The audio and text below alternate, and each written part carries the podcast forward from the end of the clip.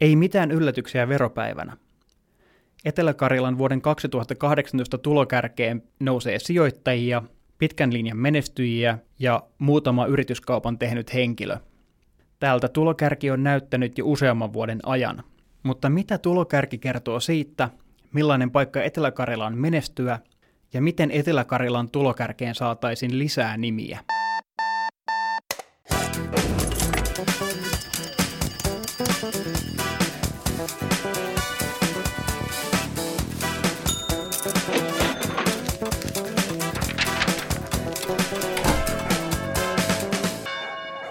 Hei, ja tervetuloa kuuntelemaan Etelä-Saimaan kalankääreiksi podcastia. Minä olen Etelä-Saimaan ilmiötuottaja ja kalankääreiksi podaaja Juho Maijala, ja tämä on podcastin veropäivän erikoisjakso. Vieraanani on LUT-yliopiston kauppakorkeakoulun professorit Karl Erik Mikkelsen, joka on tieteen, teknologian ja modernin yhteiskunnan tutkimuksen professori. Etelä-Karjalan tulokärki ei viime vuoden osalta tarjoa suuria yllätyksiä. Toki se on melko ohut, Yli miljoonan euron kokonaistuloihin ylsi vain kolme ihmistä, ja kymmenen kärkeen pääsee reiluilla 500 000 euron kokonaistuloilla. Mitä tällainen tulokärjen kapeus kertoo Etelä-Karjalasta? No se kertoo tietenkin Etelä-Karjalasta, mutta se kertoo varmaan aika paljon koko suomalaista yhteiskunnasta, että hyvin samantyyppisiä vertasin maakuntia toisiinsa, niin, niin hyvin samantyyppisiä tämä on. Ja Tämä on tämmöinen talouden murroskausi, jossa meillä on, on niin startup-aikakausi, joka on ehkä jatkunut noin kymmenkunta vuotta. Niin se näkyy tässä listassa hyvin selkeästi siinä, että ne suurimmat tulorypäykset niin sanotusti tulee tässä juuri, juuri IT-puolen, ehkä sitten myös jotakin muitakin tämmöisiä nopeita kasvualoja. Ja sinne startup, onnistuneet startupit tekee sitten exitin ja, ja saavat sieltä muhkeita tuloja, niin ne näkyy sitten täällä tulokärjessä, että ne ovat sitten näitä miljoonan luokan kauppoja. Ja sitten taas toisaalta näkyy myös tämmöinen tavallaan ehkä uuden tyyppinen, jossa rahalla, nythän meillä on ehkä enemmän taloudessa rahaa kuin koskaan historian aikana, eli rahaa on kumuloitunut erilaisilla yrityskaupoilla ja sitten siellä on myös niin perittyä varallisuutta ennen muuta jolloin myös sijo, meillä syntyy tämmöinen uusi sijoittaja luokka, sanon luokka on ehkä vähän väärä sana, ei ole tästä ideologisena, mutta, mutta luokkana ihmisiä, jolla, jolla, jotka pystyvät niin rahan avulla tuottamaan itselleen lisää varallisuutta, että siellä ei ole tekemistä tai tuotantoa. Niin tässä viitataan näihin Etelä-Karjan tulokarjassa löytyviin henkilöihin, jotka on aikaisemmin esimerkiksi jo 20 vuotta sitten myyneet yrityksen ja sen jälkeen ovat ryhtyneet hallitusammattilaisiksi ja pitkän linjan sijoittajiksi. Juuri näin, että, että, että he ovat tietenkin näkee siellä, että heillä on niin valtavan suuria pääomatuloja ja he ovat sitten niin tämmöisenä joukkona siellä mukana, jotka sitten niin rahalla pystyvät ohjailemaan – sekä omaa tuloa muodostustaan, että tietenkin sitten ohjaavat myös yrityksiä, mikä tällä alueella tai laajemmin tietysti koko yhteiskunnassa jopa Suomen rajojen ulkopuolella.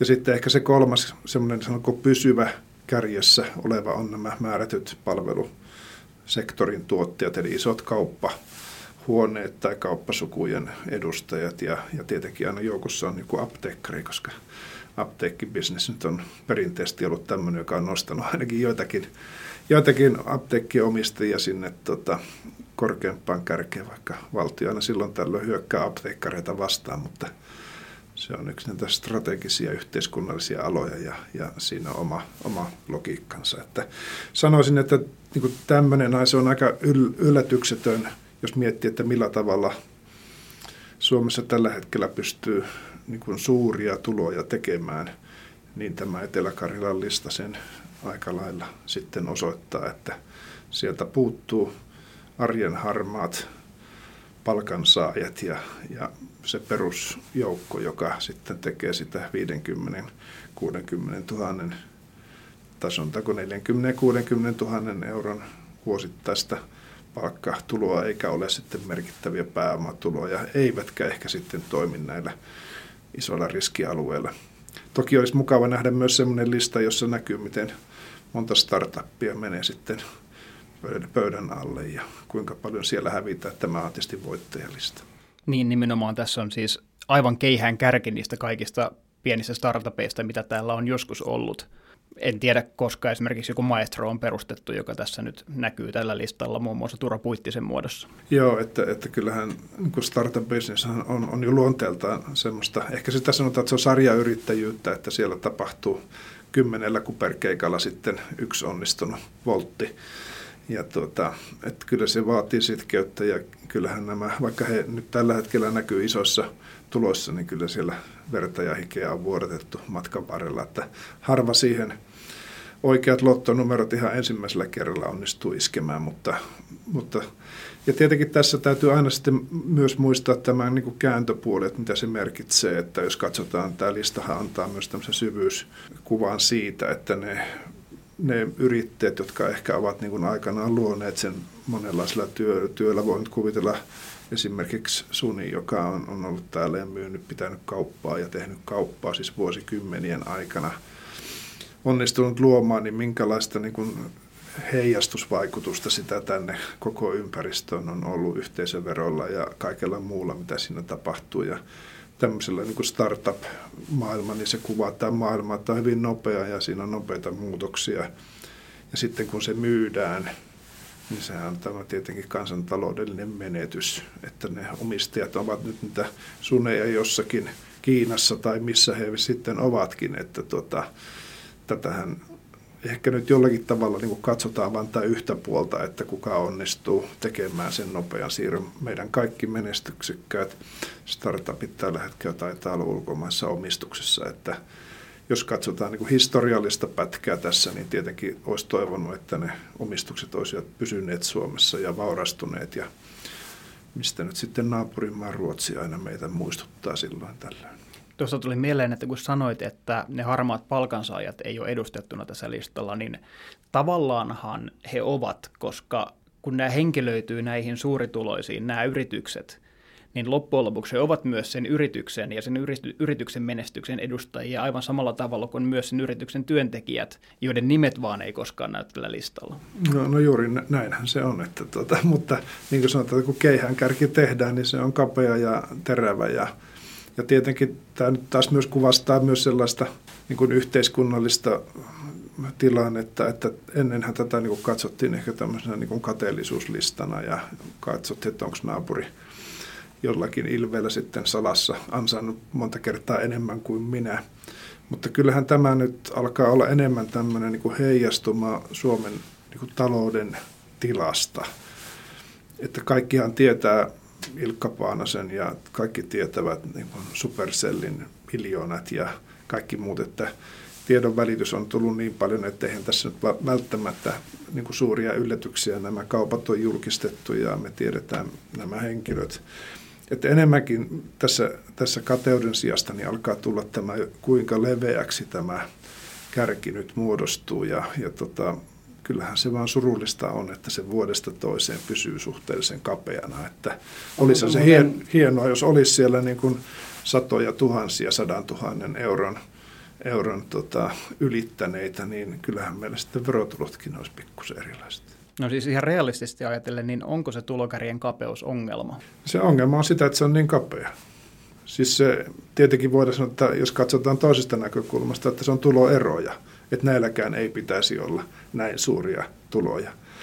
Mutta tota, se, ei, niin kuin se kakkuhan ei laajene sillä tavalla, että sitä kärkeä typistetään ja, ja tuodaan se kärki, vaan se kakkuhan laajenee sillä tavalla, että sinne kärki laajenee, että se on tämmöinen tulppaan, joka leviää ulospäin. Ja, ja näitä satoja ton, tuhansia pitäisi olla, yli, yli sadan tuhannen saajia pitäisi olla todellakin niin kuin tuhansia. Että se, sit sitä rimaa ehkä pitäisi hilata 500 000, jolloin saataisiin taas kapea kärki.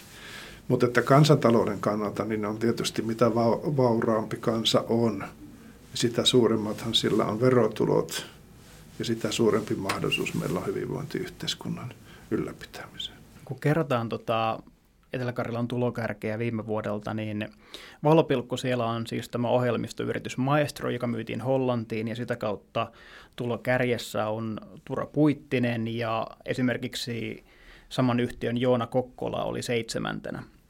Sen lisäksi sitten on näitä tuttuja nimiä, niin kuin pitkän linjan sijoittajat Tuomo Räsänen ja Erkki Suni sekä rautakauppias Timo Tersa – Mutta tämä tosiaan on aika samanlainen lista kuin aikaisemminkin vuosina. Nimet on tuttuja tai sitten uudet nimet on jonkinlaisen yrityksen myyneitä henkilöitä, niin mitä tämä kertoo yrityselämästä ja menestymisestä Etelä-Karjalassa? No tietenkin se kertoo sen, että, tai meillä pitäisi olla vertailulista siitä, että kuinka paljon yrittäjät pitävät yritystään. Ja, ja talouden kannalta aina tietysti merkitykset sitä, että kuinka nopeasti ne yritykset kasvaa. Mitä enemmän ne kasvaa, niin sitä enemmän ne työllistää, sitä enemmän ne tuottaa sitä, sitä rinnakkaisvarallisuutta sitten yhteisöön ja, ja laajemmin koko yhteiskuntaan. Yrityksen myyntihän ei sinällään siihen yritykseen nyt mitään lisää tuo. Se tuo näille henkilöille lisää, mutta jos siihen tulee uusi omistaja, niin pahimmassa tapauksessa sen tapahtuu tämmöinen kannibalismi, että kilpailija ostaa, ostaa firman pois ja lopettaa sen, että tähän ei näytä muuta kuin tämän henkilökohtaisen menestyksen siitä myynnistä. Ja, ja tietenkin aina voi kysyä sitten, että miksi yrittäjät myyvät yrityksensä. Ja ennen kaikkea tietysti pitää katsoa se, että millä aikajänteellä yrittäjä lähtee sitten realisoimaan sen, mitä hän on niin työnsä ja yrittäjyyden pohjalta tuonut. Ja jos se tapahtuu kovin nopeasti niin kuin startup-puolella, niin tietenkin se on aina hälyttävä merkki, että sinne syntyy tämmöinen niin nopea sykli. No mihinkä he sitten ne rahansa laittavat, niin se on tietysti heidän oma asiansa, mutta, mutta niin kuin sen yrityksen kannalta, niin jos se on se omistaja on Hollannissa, niin kyllä ne päätöksentekokin sitten siirtyy sinne, sinne Hollantiin. Metsäteollisuuden osaltahan me nähdään, että jos tämä listaus 20-30 vuotta vanha, niin päätö, päätöksenteko metsäteollisuudessa oli siinä vaiheessa vielä aika paljon täällä Etelä-Karjalassa yrityksillä tai tehtaiden johtajilla ja omistajilla oli täällä iso, iso rooli. Nythän he ovat ihan tämmöinen tytäryhtiötalon talouden niin kuin symboli. Eli kaikki päätökset tehdään jo pääkonttorissa, joka on Lontoossa tai milloin se on missäkin. Ja täällä vaan niin kuin operatiivisesti toteutetaan niitä käskyjä. Niin taitaa siis isot metsäyhtiöt olla täysin kadonneet Etelä-Karjalan tulokärjestä, että siellä on joitakin pienempiä paikallisia metsäteollisuuden yrityksiä, mutta aiemmin siellä oli myös näiden isojen yritysten edustajia. No totta kai, jos mietitään niin kuin Andrewtin aika, aika kaukaalla, niin kyllähän varmasti tuonne listalle jollakin tavalla on hivuttautunut ynnä muuta, mutta että, että me nähdään tämä, että niin kuin meillä on niin vertailukohta siitä, että mitä tämmöinen alueellisesti ja paikallisesti niin kuin yksi merkittävä niin kuin toimiala, kuten metsäteollisuus, kun se muuttuu tytäryhtiötaloudeksi, niin mitkä sen alueelliset vaikuttavat. Tokihan näillä on edelleen merkitystä ja isoja vaikuttajia, mutta että jos katsotaan niin kuin siitä todellisesta varallisuudesta, niin, niin sehän sitten häipyy osakkeomistajien mukana ja, ja tota, pääkonttoreiden mukana jonnekin muualle kun metsäteollisuus on yksi esimerkki, niin onko sinä aikana, kun itse olet seurannut näitä asioita, niin muita tällaisia muutoksia, mitkä näkyy veropäivänä sitten tulokärjessä? No kyllähän meillä niin näkyy, että, että juuri se, että miten se meidän yhteiskunta on muuttunut, että me ollaan siirrytty niin teollisesta yhteiskunnasta tämmöiseen jälkiteolliseen yhteiskuntaan – ja ennen teollisessa yhteiskunnassa niin se rakenti tietenkin sen tehtaan ja sen tuotannon ja sitten sinne syntyi se seuraava alihankintaporras. Siellä oli voimakkaita keskisuuria yrityksiä, jotka esimerkiksi konepajateollisuutta ja sitten myöhemmin tuli elektro- elektroniikkateollisuutta, joka tuotti sinne ja näin sitten syntyi niin kuin alueellisesti tämmöisiä klustereita, jotka olivat hyvin voimakkaita, koska se tilaaja oli se metsäteollisuuden iso yritys siitä, joka sitten koko ajan tarvitsi tätä. Ja nythän se on sitten tämmöisessä globaalissa toimintamallissa niin hajautettu niin kauas, että tuntuu, että ei se alueella ei enää ole kovin suurta merkitystä. Mutta se, mikä tässä tietenkin listassa on, on, on mielenkiintoista, että kuitenkin, että jos ajatellaan tätä muutosta, mitä Etelä-Karjalassakin on tapahtunut ja, ja valtavia isoja investointeja, mitä on laitettu siis matkailuun, niin matkailu ei, ei nyt ainakaan henkilökohtaisella tasolla täällä näytä olevan semmoinen bisnis, joka olisi nostanut näitä matkailuyrittäjiä tänne tuota, tulokärkeen. Ja ehkä tässä toisaalta vaikuttaa tietenkin se, että matka, matkailuyritykset aika pitkään ketjuuntuneet ja siellä on tämmöinen konsolidaatio, eli isot yritykset, holiday clubit ja, ja sen semmoiset on näitä ostanut. Mutta että kun jossakin vaiheessa ajateltiin, että matkailusta tulee se Etelä-Karjalan niin uusi kärki, kun metsäteollisuus ja muu teollisuus häviää, niin toki se varmaan on edelleen iso, iso toimiala, mutta ainakaan niin tulokärjessä se ei kyllä komeile. Matkailu ei näy tulokärjessä, mutta ihan vähän siellä näkyy sote. Mainitsit aikaisemmin apteekkarit, sitten siellä on joitakin lääkäreitä ja sitten taitaa olla myös joitakin terveysalan yrityksiä myyneitä, että siitä on nyt jonkinnäköinen uusi toimiala tänne tulokärkeen. No mä veikkaan, että tässä on enemmän tätä sotesotkua, jossa tota, oikealla hetkellä, oikealla paikalla on tietysti aina bisneksessä yksi tämmöinen iso etu, että onnistut myymään sen firmasi siinä vaiheessa, kun joku sitä on vielä ostamassa. Ja sitten sote on niin keskushallinnosta johdettua toimintaa, että se markkina saattaa kadota seuraavana päivänä, kun hallitus tekee päinvastaisen päätöksen kuin edellisenä päivänä. Ja nyt siellä on niin iso sotku näiden, näiden kiinteistöjen ja yritysten ja, ja mikä on näiden isojen toimijoiden mehiläinen, että kumppanit niin strategia tässä tilanteessa, että, että kyllä jos siellä on niin myymässä ja haluamassa itsensä tänne listalle, niin täytyy kyllä tarkkana tuon ajoituksen kanssa olla, että joku voi vielä ostaa tänään, mutta välttämättä huomenna ei enää osta. Että, että se on hyvin, hyvin sekava, sekava kuvio. Mitä lääkäreihin tulee tietenkin, niin se on taas tämmöinen hyvin perinteinen, äärimmäisen korkean osaamistaidon oleva professio. Että ehkä vastaavasti me nähdään jossakin vaiheessa juristit, huippujuristit pystyvät tekemään vastaavia henkilökohtaisia tuloja. Ja se on niin kuin harvinaisia tämmöisessä yhteiskunnassa enää, että meillä on tämmöisiä niin kuin satoja vuosia vanhoja professioita, joiden, joiden asiantuntemuksesta maksetaan vielä tämmöisiä summia. Yhteiskunta on tietysti suurimmalle osalle hävittänyt tämmöisen ja ollaan vaivuttu siihen perusinsinööritasoon. Se ei taida olla semmoinen professio, jonka taloudellinen arvo koskaan poistuu? No ei, varmaan tulee lisääntymään, että jos mietitään terveysvallankumousta ja kaikkea muuta, niin ja juristit tietenkin, jos katsotaan, että Suomihan kansainvälisessä vertailussa on niin kuin kaikkein vähiten ehkä juristeja hyödyntävä yhteiskunta, mutta jos katsotaan, että vertailukohtana huippumaa Yhdysvallat, jossa jos tämä lista olisi, niin siellä olisi mitään muita kuin juristeja. Että yksinkertaisessa asiassakin pitää olla kymmenen juristia paikalla. No kun vertaa Etelä-Karjalan tulokärkeä muiden vastaavan kokoisten maakuntien tulokärkeen, niin Etelä-Karjala näyttää olevan yksi köyhimpiä maakuntia Suomessa. Toki Kainuu ja Keski-Pohjanmaa selvästi pienempinä ovat vielä Etelä-Karjalan takana, mutta esimerkiksi kun usein verrataan Etelä-Savoon ja Kymenlaaksoon näihin naapureihin, niin molemmissa tulokärki on selvästi leveämpi kuin täällä, vaikka ne ovat toki myös hieman väkirikkaampia maakuntia kuin Etelä-Karjala. Ja sitten taas, jos verrataan Vaasan ympärille levittäytyvään Pohjanmaan maakuntaan, niin ei voi puhua edes samana päivänä varakkuudesta.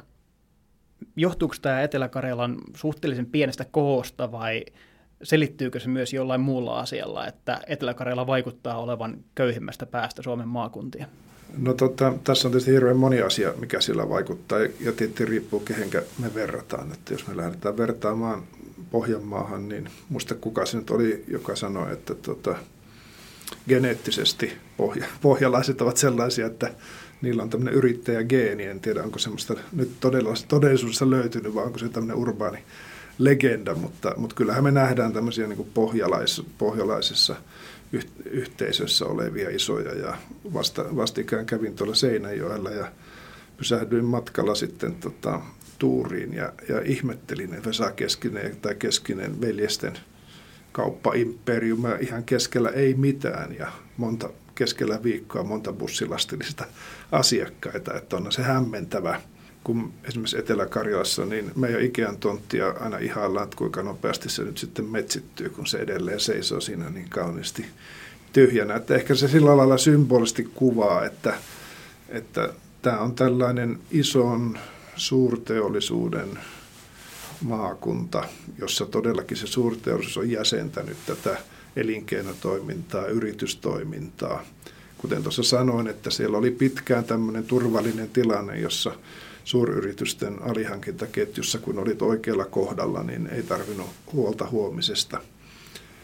Ja, ja, ja tota, ei tarvinnut välttämättä niitä asiakkaitakaan niin kauheasti sen yhden ison asiakkaan ulkopuolta lähteä etsimään. Ja nyt tämä, kun katoaa siitä päältä pois tällaisena jäsentävänä tekijänä, niin nyt, nyt varmaan näkyy tässä tulokärjessä, että se jäsenys hajoaa sitten tämmöiseksi. Se on hyvin fragmentoitunut tämä. Siellä on yksittäisiä sijoittajia ja yksittäisiä startuppeja, mutta meitä puuttuu sitä semmoinen kuin yhdistävä, jäsentävä, jäsentävä kuva ja se, ja se hävittää sen, sen tietysti sen tulokärjen verrattuna. Nyt esimerkiksi jos katsotaan Etelä-Savoa, joka on taas kuitenkin, silloin pitkät juuret tämmöisessä maa- ja metsätalouden. Siellä on voimakkaita sen tyyppisiä sukuja yrityksiä. Kymenlaakso on taas tietysti se merellinen aspekti siellä ja satamat ja kaikki muut, että mitä se taas sitten tuottaa. Niin me ollaan tässä tämmöinen ehkä muuten noin tulo, tulomäärältään ja muualta taloudelta ehkä su, suhteessa samaan suuruinen, mutta meidän ne pelimerkit täällä ovat niin kuin selvästi heikommat ja, ja vähemmän verrattuna sitten monen muuhun maakuntaan. Mutta yhtäältä kun sanotaan, että talouden murros on ohitse, niin tämä vähän kuulostaa siltä, että Etelä-Karjala ei ole välttämättä täysin vielä keksinyt itseään uudelleen tässä paperiteollisuuden jälkeisessä ajassa. Okei, ehkä ei voi nyt ihan paperiteollisuuden jälkeisestä ajasta vielä puhua, mutta tässä kontekstissa. No joo, se ei ole varmaan pelkästään Etelä-Karjalan murhe, että se näkyy olevan jopa Suomen murhe, että ei ole vieläkään keksitty, että mitä Nokian tilalle oikeasti pitäisi laittaa. Että tämä on hämmentävä ollut tämä muutos, että mitä sen tilalle nyt sitten tulee, ja se vaan kuvastaa tämmöisen modernin teollisen yhteiskunnan voimaa, että kyllähän me nähdään pitkin maailmaa, siellä on presidentistä alkaen huutavat niin kuin valmistavan teollisuuden paluuta, ja toivetta siitä, koska se jäsentävänä voimana on erittäin suuri myös taloudellinen ja vaurautta tuottava. Ja se, mitä tässä tietenkään näissä tulolistoissa ei näy sitä todellista vaurasta suomalaista yhteiskuntaa, niin niitä sukuja, jotka omistavat tuhansia, kymmeniä tuhansia hehtaaria metsää, maata – merenrantaa, tontteja, jotka eivät siis millään lailla, he ovat hajauttaneet omaisuutensa näihin erilaisiin yhtiöihin ja, ja erilaisiin kuoriin, suljettuihin kuoriin ja vakuutuskuoriin ja kaikkiin muihin, eikä heillä ole minkäännäköistä intressiä ilmaantua tämmöiselle listalle. Ja tuota, tämähän on se todellinen varallisuus, ja nyt pitäisi tietenkin keksiä, että miten tämä varallisuus – saataisiin sitten niin kuin alueellisesti uudelleen tuottamaan sitä yritystoimintaa. Että tämähän on hyvin tämmöinen yksittäisten keksijöiden ja startup-kavereiden ja, ja tuota, sijoittajien vähän niin kuin semmoista niin kuin intuitiivista toimintaa.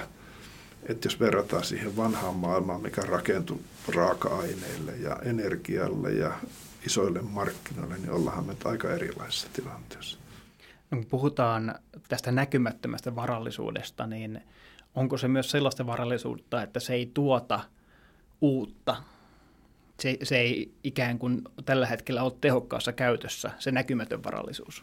No sitä pitäisi noilta sijoittajilta sitten kysyä, että, että hehän ovat niin kuin liittyvät tähän näkymättömän varallisuuden suureen joukkoon, mutta se mitä nyt heidän kanssa keskustellaan ja muuta, niin kyllähän siellä ongelmana on, että mihinkä sitä mikä on se sitten, jos katsotaan tuottoprosentteja, niin mihinkä se kannattaa sitten laittaa. Pankki, tai korot on siellä miinuspuolella, niin kyllähän he etsivät nyt näitä kohteita, että missä niitä sitten voitaisiin saada. Ja, ja toistaiseksi ne on sitten ollut lailla tämmöisiä, tämmöisiä tuota startuppeja tai, tai joitakin muita, mutta, mutta niistäkin se tulo on hyvin epävarmaa. Ja meiltä puuttuu se semmoinen kokoava seuraava tulevaisuuden toimiala, mihinkä sitten näitä investointipäätöksiä voitaisiin tehdä ja mihinkä niitä rahoja oikeasti voitaisiin sijoittaa. Niin nyt sitten niin kuin suurimmassa osassa se raha menee kiinteistöihin, vuokra-asuntoihin, koska siellä se rahoitusautomaatti on tietenkin olemassa. Ja tuota, mutta se nyt ei tietenkään yhteiskunnan niin kokonaisedun kannalta ole, ole likikään sitä, mitä se aikaisemmin on ollut mikä se tulevaisuus tai tulevaisuuden ala voisi olla? No jos sen tietäisi, niin tuskin mä tässä istuisin, mä olisin sitä, sitä tekemässä. Että tota, en, en osaa sanoa ja, ja se on hyvin, hyvin mielenkiintoinen, että mikä, mikä se on, että kun se on tämä digitaalinen maailma tähän tullut, te varmaan täällä edessä olette kanssa sitä miettinyt, että mikähän se sitten olisi se formaatti, millä seuraavaan, seuraavaan niin kuin taloutta ja muuta voidaan pitää. Että tässä on niin monelta suunnalta tulossa yhtä aikaa toisaalta mahdollisuuksia, mutta se jotenkin se kombinaation rakentaminen, mistä muodostuisi se uusi liiketoiminnan ja uuden toimialan niin kuin näkemys, niin se on niin kuin tavattoman hankalasti määritettyä se, mikä se voisi olla. Ja sillä tavalla tämmöiset verolistat aina silloin tällöin näkee, että ne yhtenä hetkenä se on tuo ja toisena on tuo ja, ja sitten ehkä loppupeleissä palataan siihen, että se on se apteekki, joka kuitenkin sitten kannattaa. Puuttuuko muuten Etelä-Karjalasta jotain menestymisen edellytyksiä vai onko, ollaanko täällä samassa tilanteessa kuin kaikkialla muuallakin? No mehän ollaan ihan loistavassa tilanteessa. Mä oon aina sanonut, että tämähän on niin tämmöinen kultainen paikka yrittää. Tässä on niin viiden miljoonan kaupunki vajaan 200 kilometrin päässä. Meillä on yliopisto, meillä on valtaisat luonnonvarat, siis modernin ajan tai postmodernin ajan luonnonvarat, puhdasta vettä, luontoa. Et jos näistä eväistä nyt ei osaa tehdä kuin näin kapean tulokärjen, niin ehkä se kannattaisi peiliin katsoa. Et kun vertaa monta muuta, jotka ovat sijoitukseltaan jossakin kaukana, me ollaan ihan tässä ytimessä. Me ollaan kahden suuren metropolin, Helsingin ja Pietarin niin kuin välissä.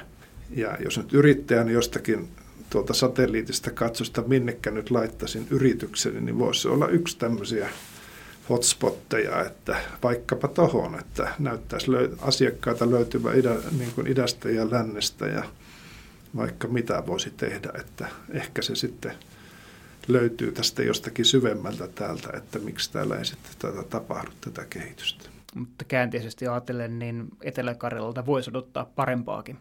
Ehdottomasti ja varmaan odotettu jo monta vuotta ja ihmetellä, että minnekä se aina katoaa.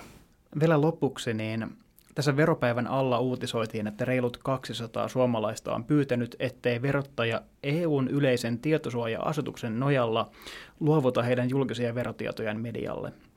Etelä-Karjalassa tällaisia henkilöitä oli yksi. Mitä tämä kertoo suuritulosten suhtautumisesta verotietojen julkisuuteen? No vaikea tietenkin sanoa, se on uusi asia ja, ja ehkä tässä pitää katsoa, miten tämä tulevina vuosina sitten kehittyy tämä tilanne, mutta jotenkin oma näkemykseni on siitä, että ihmiset on väsyneet tähän sosiaalisen median vapaaseen laukkaan, että kun oma nimi ilmestyy tämmöiselle listalle, niin tokihan sanotaanko hyvään journalismiin perustuvat tiedonvälitykset niin käsittelee niitä asiallisesti. Mutta sitten olemassa kokonaan tämmöinen sosiaalisen median maailma, missä sitten käytännössä voidaan sanoa ihan mitä vaan, mistä vaan. Niin hyvin ymmärrän, että, että määrätyt ihmiset haluavat ehkä suojella itseään ja perhettään ja perheenjäseniään, että jättävät sen nimen sieltä pois tai pyytävät verottajaa jättämään sen nimen sieltä pois. Että se tietohan on edelleen julkinen, sitä ei vaan ole siinä verottojen luovuttamalla listalla. Juuri näin, mutta, mutta sekin on varmaan jo sen verran iso kynnys, että joku lähtee sitten vielä oikein niin kuin etsimään, että olisikohan tämäkin naapuri tässä, tässä joukossa, niin se, se tietenkin hankaloittaa. Mutta jotenkin, jotenkin tässä on myös täällä, täällä niin kuin tämä julkisuuden, julkisuuden inflaatio varmaan aiheuttaa sen, että et tiedä miltä sivustolta sitten nimesi ja naamasi löydät, kun tähän listalle pääset tai joudut. Miten mieltä muuten itse kauppakorkeakoulun professorina olet verotietojen julkisuudesta ja tästä veropäivästä, jolloin näitä veroasioita hyvin isosti kaikissa medioissa käsitellään? No mä oon tästä sanonut, muistan mun, mä Yhdysvalloissa opiskellut ja Amerikan professorini oli kerran täällä ja se sattui sopivasti tämmöiseen milloin oli näitä vero, veropäiviä. Ja sitten hän tietysti vähän kummasteli, mistä tässä on kysymys. Ja mä sitten kerroin, että Suomessa on tämmöinen tapa, että on tämmöinen kateuslista ja sitten lehdet sitä paisuttelee. Ja no, sitten hän kysyi, no, että kuinka paljon nämä sitten nämä parhaat niin kuin ansaitsee ja siitä on jo verran aikaa ja ne tulot ei tietysti niin kuin kauhean suuria ollut. Ja sitten hän ihmetteli, että, että jos noin vähän ansaitsee, niin kannattaako siitä niin kuin lehteen nimeä laittaa. Että ehkä tässä on niin tämmöinen myös kulttuurinen, kulttuurinen käppi, että monessa maassa tämmöiset tulot, niin ei nyt ainakaan lehteen pääsisi, vaikka haluaisi. Että ehkä tämä Suomikin oppii tämmöiseen maailmanluokan tapaan, että myös rikkaita ihmisiä voi olla ja varakkaita ihmisiä. Ja mun näkemys aina tästä on ollut siitä, että, että jos joku onnistuu niin kuin omassa liiketoiminnassaan rehellisillä yrittäjyyden keinoilla, niin pitäisi olla enemmänkin iloinen kuin kateellinen, mutta Suomihan nyt ehkä on omassa sarjassaan tässä jutussa. Niin no siis itsekin näen tämän asian niin, että tässä on menestyjien lista eikä niiden lista, joille olla eniten kateellinen. Tai niin kuin eräs kollegasi viime vuonna esitti, niin parhaiden veronmaksajien lista, eikä välttämättä edes eniten tienanneiden. Juuri näin. Mutta että meillä on tietysti tämmöisiä niin historiallisia ongelmia siinä, että, että meillä on niin kauhea ajatus siitä, että nämähän eivät ole niitä veronmaksajia, nämä ovat siis juuri siksi saaneet nimensä tänne listalle, että he eivät ole maksaneet veroja. Tässä niin kuin näkyy se verokäppi, mutta kyllä minä verottaja sen verran luotan, että kyllä sieltä jokainen euro varmaan on löydetty, mikä vaan lain mukaan on mahdollista. Tämä oli Etelä-Saimaan Kalankäräksi podcastin veropäivän erikoisjakso. Äänessä olevat Juho Maijala sekä Lutin kauppakorkeakoulun professori Karl Erik Mikkelsen. Etelä-Saimaan veropäivän jutut sekä lista yli 120 000 euroa tienanneista löytyvät verkkosivuiltamme. Podcastin seuraava jakso ilmestyy ensi viikolla. Nyt kuulemiin. Thank you.